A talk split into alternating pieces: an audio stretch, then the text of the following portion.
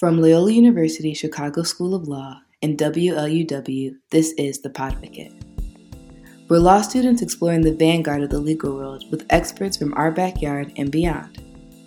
Subscribe to the podcast wherever you get your podcasts and join us every Saturday evening at 6 p.m. on WLUW 88.7 Chicago.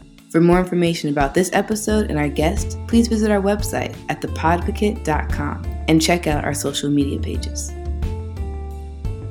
Peace. I'm your host, Olivia Ashe, and today we are diving into the first of a three part series focusing on women in the law. Our first guest of the series is Loyola alum Kristina Wilson, a now practicing lawyer in sports and entertainment law with offices in Detroit and California. Kristina's journey to and through law school is powerful, bold, and one of perseverance. Let's start from the beginning.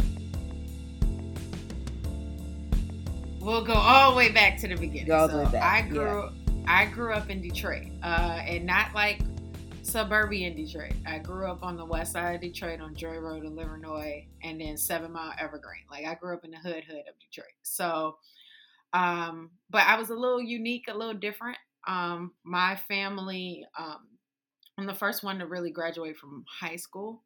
Um, so they had it in their mind you're going to college before i knew like you had to go to high school and all those other things before you went to college. So um, i remember um, i decided i wanted to be a lawyer when i was eight years old. Eight years because old. yes my mom was like you could be the first black female president of the united states. And instead like you know how kids just kind of like oh yeah mom you're right. No i believed her I was like, what does the president do?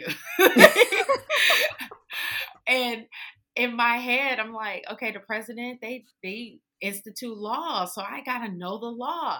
I'm gonna be a lawyer. And then I'm going to advocate and turn into a politician and become president. That literally was my dream until my senior year, junior, senior year of high school. Wow. Okay. So I was preparing my entire life to be what Kamala is today, pretty much. Yeah, yeah. um, so and we still don't have was, the first black woman president, so that you know there's still oh no, that, that, is could be not that is not my cup of tea. I've learned how politics and the law and everything works in the United States. I'd rather be a multi-millionaire, knocking on billionaire type of person that can lobby and put the proper people that have the stomach to do politics. Because mm-hmm. you call me out my name, call me a monkey or something like that, like Obama and Michelle. They, I give them all types of props because if they would have called me half of the things that they called them, True. They would have saw all the other side of me that nobody should see. That hood side would have came out. Because you called me a monkey is a problem. So, but um, literally it was until high school.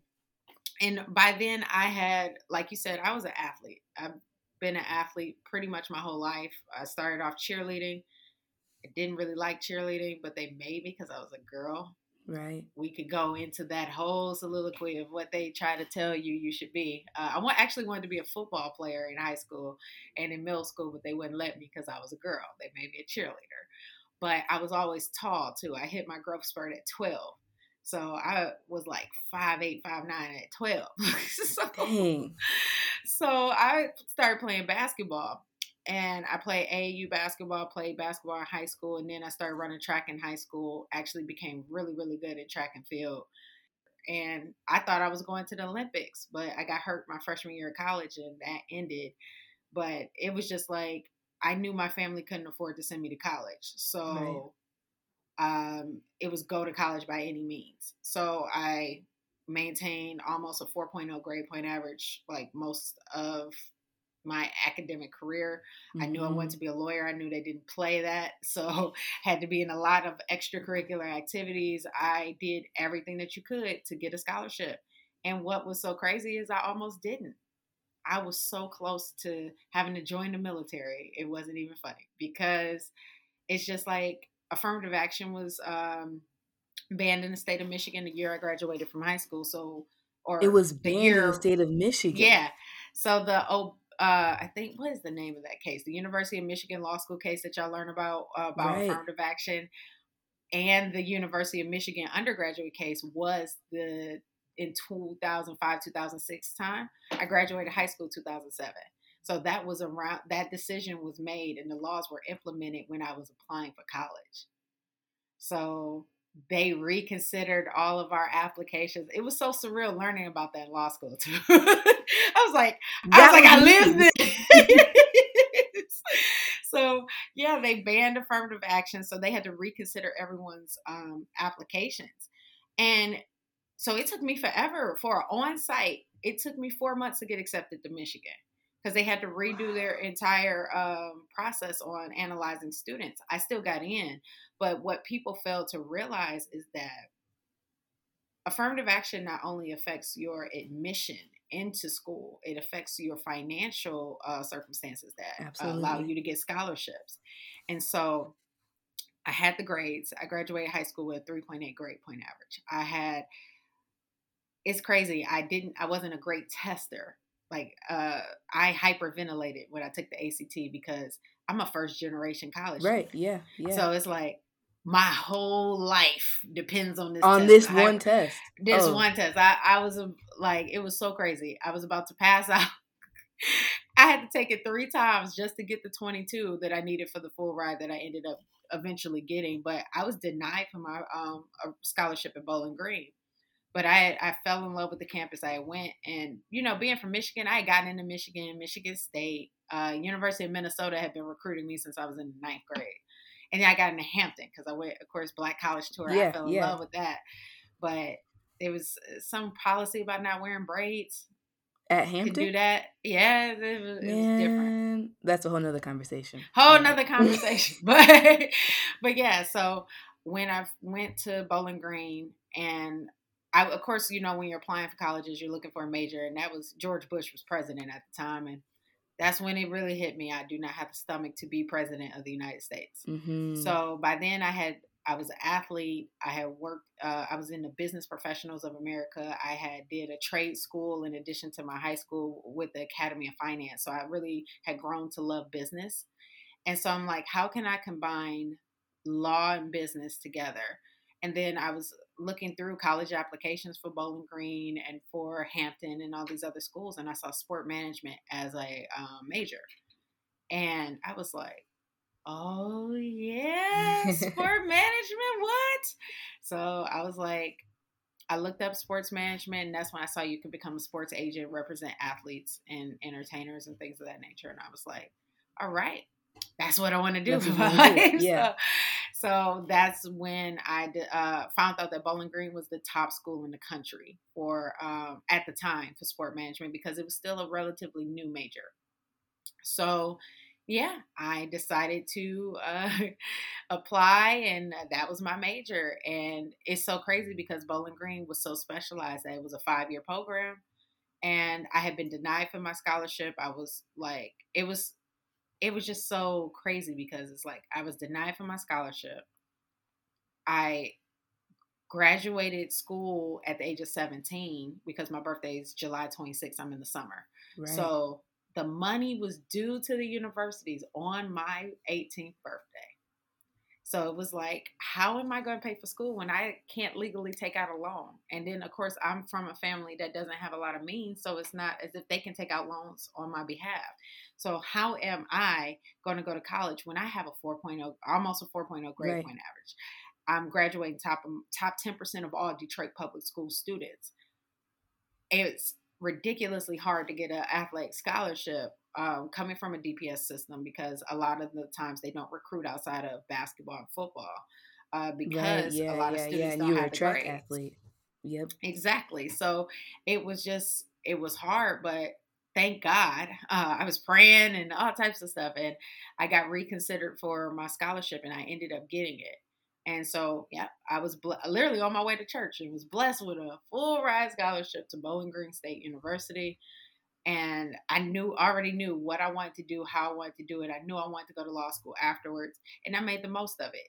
I was part of the Pre-Law Society, Sports yeah. Management Alliance. I was a part of the. Uh, my scholarship was through the President's Leadership, Sidney A. Ribeau President's Leadership Academy, uh, full ride scholarship through the Thompson's uh, Foundation. I had an amazing experience, but I had to manage working, doing a job, uh, making sure, like I graduated magna cum laude. So I had a 3.8 grade point average in, in college. I turned a five year program into a four year program. So I took a lot of 18 credit hour semesters uh, because my scholarship only covered four years. So it was just a lot of hustle, a lot of grinding because the dream was to get to law school and I had to do it because I'm the first in my family. I had to be the one that that broke that curse. So in 2011, I graduated uh, magna cum laude from Bowling Green State University with a bachelor's of science in education and human development, which te- is a long way of saying I had a sports business degree. so, and um, was it and the crazy thing is my test anxiety as smart as i am my test anxiety did not disappear um, i i actually mentor a lot of pre-law students and law students right now and i tell them it's not how you start it's how you finish because right. on my going into law school loyola did not need to accept me i had the high gpa but man that lsat score was terrible like i had a 146 the first time and then i took it again and got a 143 I was not a good test taker, but Loyola took a chance on me. I applied to 18 schools. I, I bought the books, I did what I could, but I had to work too. It was just so crazy trying to manage everything, but Loyola took a chance on me. And I will never forget that one day when I am the multimillionaire that I plan to be and these student loans are paid off, then I will be able to donate some money to the university that took a chance on me because because I got waitlisted to like all the top sports law programs, Tulane, Marquette. I got waitlisted to Emory, all of these schools, but I got accepted to Valparaiso and then I got accepted to Loyola Chicago. And I was like, I literally actually called uh, one a very good sports lawyer, and uh, he was a alum of Valparaiso. And I told him my situation. He told me to go to Loyola, and that ended up being some of the best advice I got because when I went to Loyola, no, Loyola is not known as a sports law school. I actually think it's only five, maybe six of us that practice sports law that have graduated from Loyola Law. And and it's so crazy because it's like my professors got me in contact with everybody else before me that practiced in this field. I remember my first day of law school, I went up to Dean Falk into his office and told him, This is what I want to do. He was like, You don't want to have time to think about this? I was like, No, I want to be a sports law. This is what I want to do. And because his daughter was on the basketball team at uh, uh, Loyola at the time, he got um, my first internship was uh, in the athletic compliance department um, the following year. So, and it was because I developed that relationship and was bold enough to just walk into his office and like this. So I just want to, I just want to peg that for any prospective student or current student who's listening you went up to Dean Fott and said, This is what I want to do, and built that relationship from day one. I am a bold person. I am a very bold person. I walk I my biggest advice for the prospective students or any student, college, under uh, undergrad, high school, uh, law school, your professor should know who you are. The dean mm-hmm. should know who you are like one thing uh, you probably have figured out in researching me before this podcast is almost everybody at that university that I was there with knows who I am, including Sister Jean. She knows who I am too. That's pretty much the path I took, and I got to Loyola with grit and hard work. So. This is this was one of the questions that I asked, but um, any reflections? I guess at this point, you know, you're at Loyola, you've, you've gotten in you're in law school what's going on in the background with your family? I'm, I'm, sure they're cheering you on but you're still are you still feeling that pressure to like not just make it through law school but make it through well and get to exactly where you want to be? So i know that this is not going to be politically correct but i've never sugarcoated that i quit law school every single day i was in law school mm-hmm. from the day i started. Law school unfortunately isn't built for minorities. It's not built for first year generation students it's built for the legacies that come. And I had classmates that were six generation lawyers. They knew how to brief cases. They knew what legal research was. They knew things that I didn't know, no matter how many prep courses I took. I took, like, I did a, a jumpstart program. That's actually how I met my closest mentor that I have, who's like my sister. Um, and she actually lives in LA now. It's crazy. Um, but she was like my sister. I met her. She's from Detroit. We have almost identically the same story, but me five years behind her. And I met her in the Jumpstart program. And no matter how much advice they gave, it did not prepare me for what law school was and the stress. Law school is meant to break you. It's not meant to like like every last step of it changes how you think, it changes how you move, it changes everything. So I was not prepared for that. Now, my family, I learned back in the third grade they couldn't help me academically. Like a lot of their their reading levels and things of that nature wasn't up to par because that's just the systems that we grew up in, unfortunately. But man, they were there emotionally because literally, I am not joking. I called right. home every day and was like, I quit. I want to leave. I do not want to deal with this anymore especially like even though Loyola had a big, we had a large African American class compared to other law schools when I was there. I think we at the time had the second largest African American class. But even then, we're still very competitive. We still are all trying to get to where we wanted to go. We still had to deal with the Socratic method and all types of mess right. that law school brought. So yeah, you get homesick. At the time, I had a boyfriend that was in another state doing God knows what, and that was stressing me out. So it was just, it was so much stuff going on outside of just law school because it's a game. It was like playing, it's like law school for me was like playing a Monopoly game and never knowing the instructions. Yeah. And I had to learn the rules of the game while I was playing the game. And so my first semester at Loyola, and I'm I'm glad you picked me as somebody because it's not I wasn't the top 10% of my class.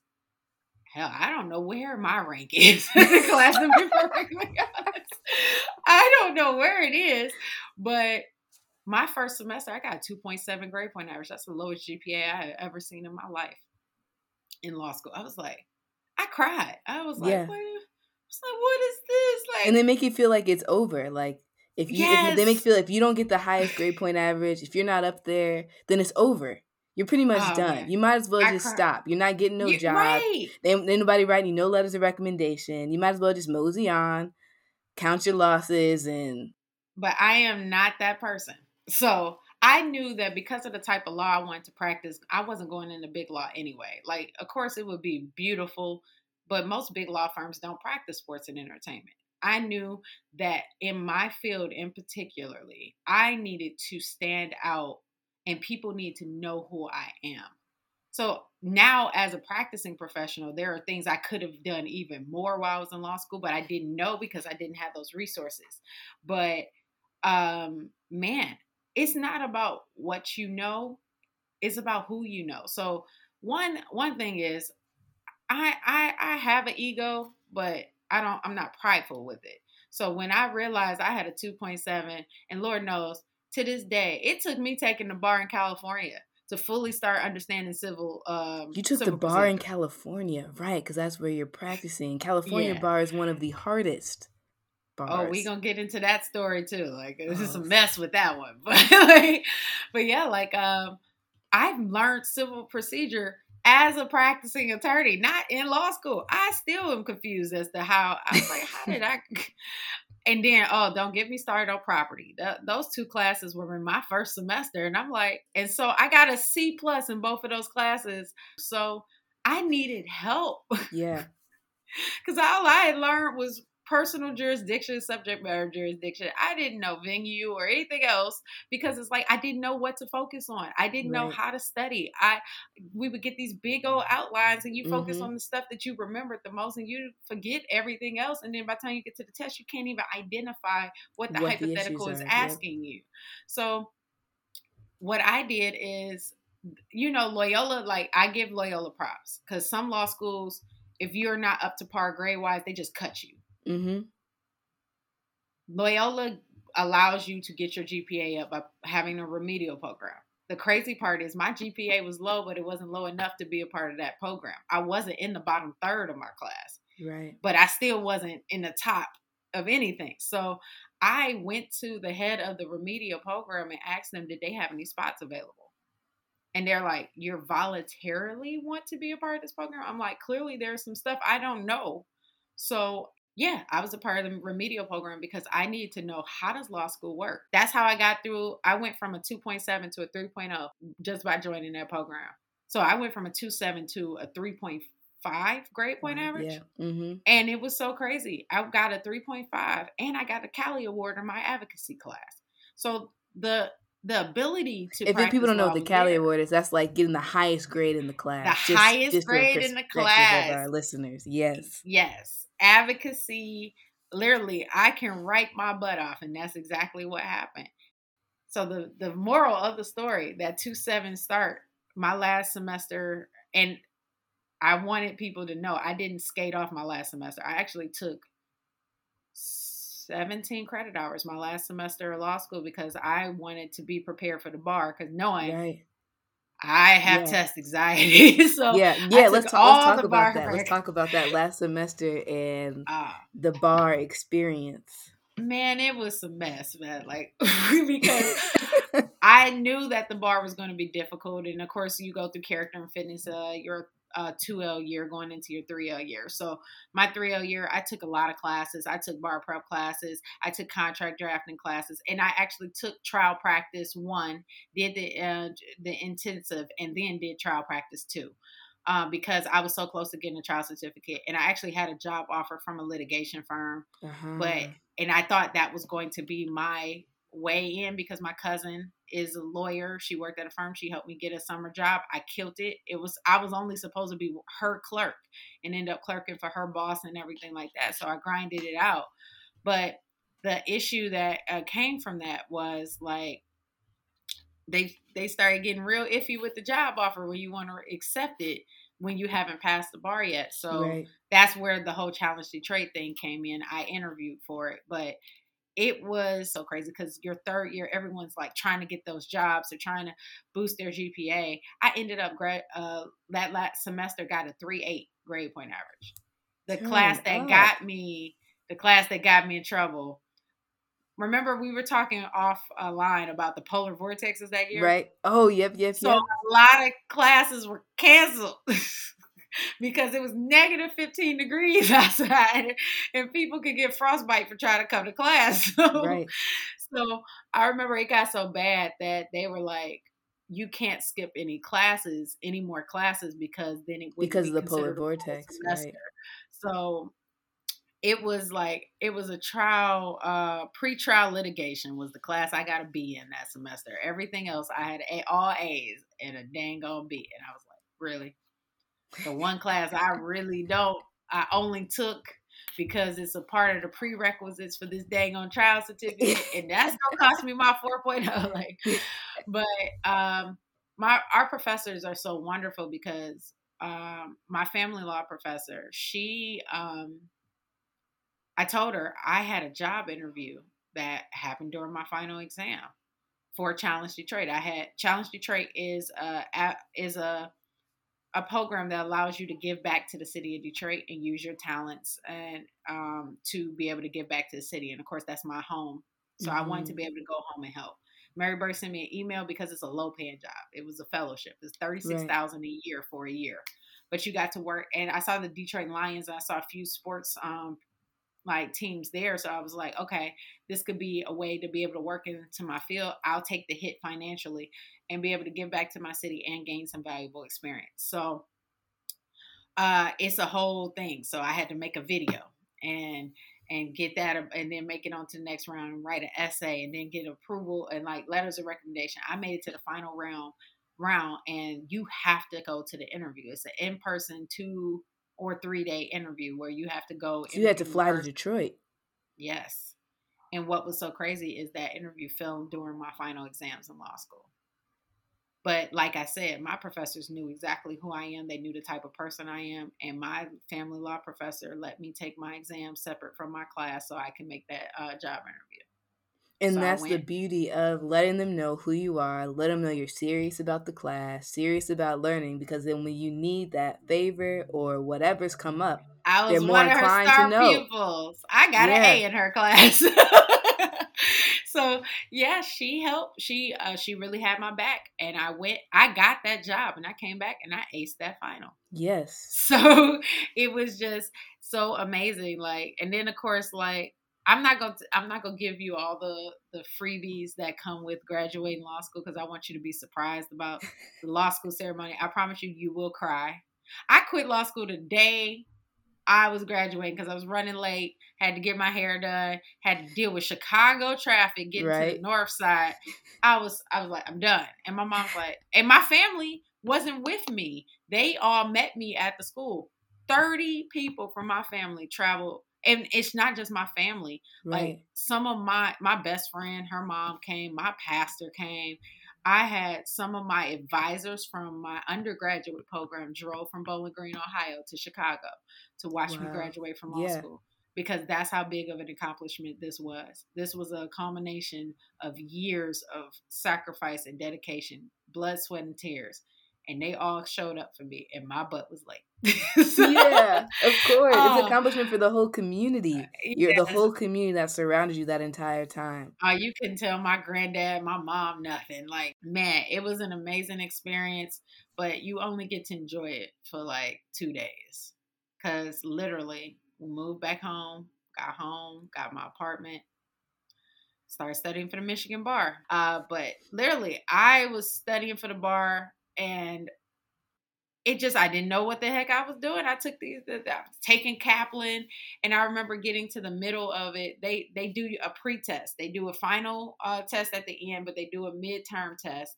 And I tested so low that uh, on my midterm test cuz I fell asleep. It was so it was so tough cuz you're getting up really early and you you you don't know what to eat you don't like i literally can write a book on the intangible things you need to know about studying for the bar because it's stuff it's stuff that people don't think about like you know all black people know the itis right? Absolutely you know you you gonna eat something and it's gonna knock you out. My butt ate pizza two slices of pizza that's not a lot of food. I ate two slices of pizza and that two slices of pizza was enough carbohydrates to knock me out doing a 200 uh, question. Uh, and of course, it's 100 questions in the morning, 100 questions in the afternoon. If you eat two slices of the pizza, it's hard to read 100 multiple choice questions. So I would, I, I had 40 unanswered questions on book because I was exhausted. I had no stamina to be able to complete the MBE. And so I had to reevaluate what is going on with me because if I continue like this and I do what they tell me to do, I'm going to fail the bar. So you have to adapt bar prep to yourself. Mm-hmm. And what so many people do, we follow like cookie cutter instructions on how you're supposed to study, and that doesn't work for everyone.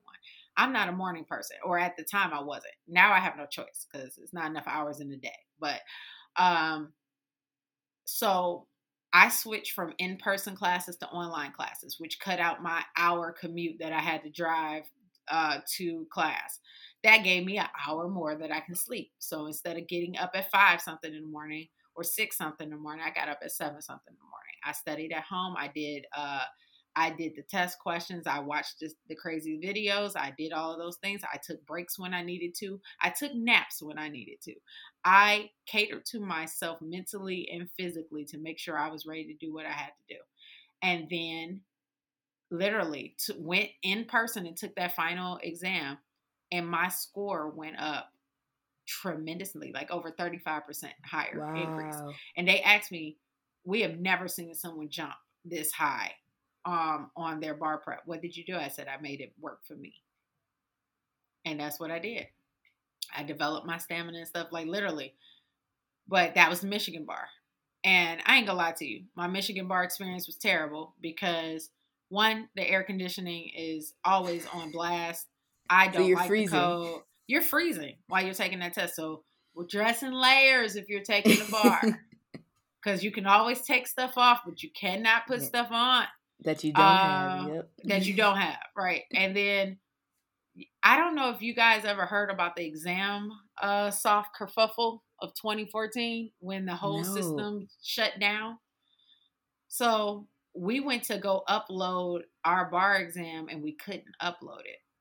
And no, nobody told us that you couldn't upload it because of the system. You thought it was your computer. And if you don't have the bar, at least in Michigan and most states, if you don't have it uploaded by a certain time, you fail that portion right because they think you're cheating or whatever. Exactly. So we tried to upload and we tried for hours, and I'm sitting in my car crying buckets. It was already a bad experience because I didn't research the hotel.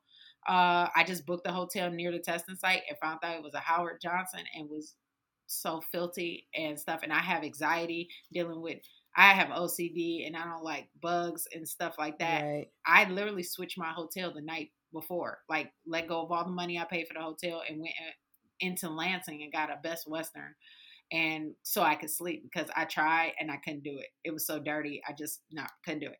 So I already was on ten, and I took the exam. And to think I was about to fail the exam because I couldn't upload my exam, not because I didn't know what I was doing. And in Michigan, you got 20 minute essays, 15, 20 minute essays. And you have, good thing I did take secure transactions because that is actually on the Michigan bar. So, yeah, that was a mess. Wow. And imagine doing a secure transactions essay in 20 minutes. And you have to do I I don't even know what secure transactions is. So I can't imagine. Trust me, it, it's one of the hardest things. it's one of the hardest classes you can take in law school, and it is on the Michigan bar. So I was already on ten, and I couldn't upload my exam. Literally, probably ten o'clock, close to ten o'clock that night. Went on Twitter. I had people who were helping me study for the bar calling ExamSoft, and all you kept getting was uh, busy noises. It turns out their system crashed, and no one in the country could upload their exams unless you got through to them. And literally, I got through at like almost nine, about nine, ten o'clock that night. Got through, and they moved my exam from my computer remotely and uh, saved it. But mind you, that was day one of the test. And you still I have still, to do day two, so you have to wash all that, let it go, and, get and go ahead and take the MB and take. Yep. Yep. So I did not have a great bar experience. I will tell you that. But I passed the Michigan bar the first time. And I never forget, I was at work. I was with Challenge Detroit. I got the job. Was with Challenge Detroit and found out I passed the bar. And I was sworn in on my while I was working on my lunch break. Went was sworn in, came back to work, and uh, and I worked for Penske Racing, so I got a job working for Penske Racing and was able to help my community through Challenge Detroit. And because I had worked at Intersport, um, which was in law school, they threw me into the fire. I reviewed hundreds of contracts on that job. And Intersport is a marketing firm that puts like big companies with uh, sporting events and different things. So I've done mm-hmm. broadcasting deals, sponsorship deals, all types of deals. You had done all that in line, law school. In law school. Did it line by line, went through all of those things because I worked under the vice president. And it was uh, Josie who got me mm-hmm. that job. Josie Goff. Don't yep. play. If you don't jo- know Josie, you need to know Josie. You need to know Josie. One, Josie was Chaka Khan's attorney. Now yes. she never told me that. As many times as I've sat in her office, called her she on the was, phone, sent emails, she's never told me that. But that's probably because you didn't tell her you wanted to go into entertainment. Well, so true. because she yeah. because she knew I wanted to go into entertainment, she helped me leverage her connections in different places in Chicago and got me I worked for Eric Peterson at Intersport for my whole third year of law school. I can analyze contracts in my sleep because of that internship. Wow. So then when I got to the Grand Prix, I the, mind you, Challenge Detroit wasn't specifically for lawyers. So and I was being paid thirty six thousand a year. They I, they brought me in for community relations because of my marketing background from my undergraduate right. degree. But when I passed the bar, I became in-house counsel for the uh, Grand Prix, working with the Penske, Penske in-house counsel. And because I had such tremendous contract experience there, I did every contract that they had that went through it. I had eyes on it. I I secured their insurance. I ins- secured their vendors. I can I just pause that. real quick. Did you imagine in law school you're working at your externship, whatever you get challenged Detroit, not even as a legal um, fellow at the time, but all that stuff prepared you for exactly where you needed to be. Did you yeah. imagine that was going to happen? Could you have visioned that or made that up, wish that? I mean, that's incredible. No, but it's like I knew what I wanted to do, and because you know what you want to do, you get mm-hmm. into situations that prepare you. You develop relationships that can prepare you. So literally going into that internship, by time I finished my fellowship, because they didn't renew um, it because they would have to pay me as a lawyer then. Right, a little bit more than thirty six thousand. A little bit more than thirty six thousand. So they didn't renew it, and then unfortunately, Detroit hadn't rebound from hell at that time. That was twenty fifteen.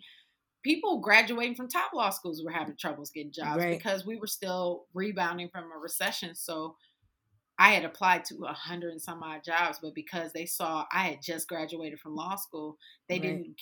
A lot of those jobs were going to people who had five, ten years experience. So I started my own firm, and I had enough confidence to do that because I reviewed 200, 300 types of different agreements in my field. That is and bold to start your own firm, basically straight out of was, law school. It was necessity. It was sink right. or swim. I figured either I would either I would be so good that someone would hire me or I would be so good that I would I would get so many clients I wouldn't need to be hired. Mm-hmm. And the latter ended up happening. So what ended up happening for me was I had a lot of relationships from high school, college and stuff. And turns out Detroit is a big music city. So I ended up becoming a music attorney. I talked to my mentor, Joy. She had told me about the Black Entertainment Sports Lawyers Association, BESLA, one of the things I wish I would have known if you want to go into entertainment, you need to be a part of BESLA, period. I mm-hmm. wish I would have mm-hmm. known that in law school because then I would have been able to take advantage of the, the trips, the international trips, and all that stuff in law school. In law school, I was part of Sports Lawyers Association, but I should have been a part of BESLA too. But the contacts that I made in both of those organizations, they helped me when I moved to California. They helped me get materials for the bar. They helped me with a lot of stuff. And then also, like, it was just tremendous the amount of assistance I got. Um, even to this day, I represent some of the lawyers in BESLA, and what? then they send me clients. Like I'm, I'm actually have a case uh, coming up that I'm working with another young lawyer there who also owns his own firm and has owned his own litigation firm almost as long as I've owned mine. Actually, I wow. think we started our firms the same year. Now we're doing a litigation case together. Like these are my networks. One, uh, one of my board members for my nonprofit is a young lawyer from BESLA. Like my mentors from BESLA have helped me to be the lawyer that I am. So if you are a law student interested in sports and entertainment and you you don't have to be African American, but it's geared towards black students, right. you need to join BESLA. Because literally I am I've met um the president of BET all of the vice presidents of BET and Viacom. I've sat there, like I just did a panel with um, with um, a former NFL player, a few former NFL players I met through BESLA. I met at their conferences. Oh, and their conferences are always international. So our first conference was in Jamaica, and I went oh, to that oh, conference. Snap. Then we went to Cabo, Mexico. Then we went to Jamaica again. I missed the Panama conference. Uh, in 2019. But I'm hoping they pull it back because we had a virtual conference last year. Right, I love the them, but it's not the same. But it's right. literally some of the best times of my life. And of course, it's a write off because I own my own firm. So it's like, but uh, yeah, literally, they have given me the tools, and now it's literally to the point that they send me clients. I represent BESLA members now. Wow. There are lawyers like if they can't take on cases, they know I can and they know I have a flexible payment plan. So if they know someone can't afford a big law firm that they work for, they send them to me. So literally, I started my firm in Michigan and then after about one or two more polar vortexes, I said I can't do this anymore. And uh, one of my clients um, was a uh, he was my first client. He was still in Michigan at the time, but he uh, needed someone to review his Harlem Globetrotter deal. And I reviewed it literally right after, literally just past the Michigan bar. like, and I reviewed his deal, got him um, that contract with the Globetrotters. And then he had moved to LA and was like, hey, come out here he introduced me to LA. I had always wanted to be out here. I applied to every law school in California and then almost, but it was like I'd always wanted to be out here. But once you take the Michigan bar, you think you're stuck in the state that you right, take the bar yeah. in. And everybody knows the monster known as the California bar. So mm-hmm. nobody's trying to deal with that, right? So yeah, what ended up happening was I came out here, fell in love with the the city, really thought I could do it. I failed the bar because I tried to take it from Michigan, failed the bar. I thought I had to come out, out here. Came out here, moved out here, failed the bar again. Felt the, the California bar. bar. Yeah, I felt the California yeah. bar twice mm-hmm. at that point. And then uh took it a third time. This was still when it was a three day test. Took it the third time, failed by three points, one MBE oh. question. Uh, so then I, uh, after that, they turned it into a two day exam. So failed it the fourth time.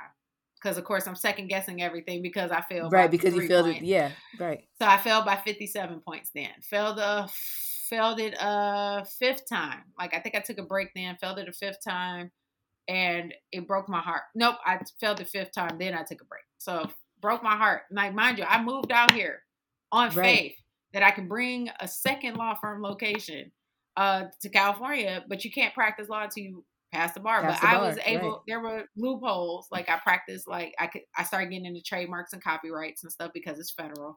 Uh, so to have clients with that, my Michigan clients were still growing, but it it was like I had to pick up a lot of different contract work. Uh, so that I until I got my California license. Right. And then, uh, and I couldn't pass, and I was like, "What is going on? I I am smarter than this damn test." Like, and I failed. So then, right before the sixth time I took it, and now I've I've been licensed in Michigan for five years at this. Right, point. right. You're a lawyer already. So now, so now I qualify for the attorney's bar, which is a abbreviated version. You had to been licensed and practicing for full four four full years before oh. uh, you can do that. So I have been practicing in Michigan for four full years on my own, and so yeah, what ended up happening was I sprained my neck three days before the bar. Flat iron in my what? hair. Flat iron in my hair, turned my neck. Had a cast, had a neck brace, had muscle spasms to the point I couldn't move my finger without my um, my muscle spasm. And of course, felt that bar because I couldn't turn my fat. It was in the neck. It was all bad. what? It literally world? went. I went through the worst year of my life. I had a cancer scare that year. I felt like Jesus. I was going to be homeless because you know it cost of living going up. I'm doing all this temporary contract work and then trying to study for the bar and practice law and do all these different things. And you talk about obstacles and feeling like you can't do anything. I wanted to practice law in California and moved my body to California and couldn't practice law because I couldn't pass the bar. And six times after six times, you like, I, I got to well, come up maybe with maybe it's not up. for me. Right. After Shoot. fourth time, I had created like I was watching this uh, Netflix movie called Amateur, um, and the guy who played Tariq was in that movie. And it came up with a concept of what I've had to work with my clients on about like they don't understand the rules of eligibility. They don't right. understand NCAA compliance. A lot of them don't understand contracts. They don't understand agents. They don't understand how they make so many missteps that they end up ruining their careers before they even get the opportunity. Mm-hmm. So that's where Dual Threat Preparatory Academy came up for.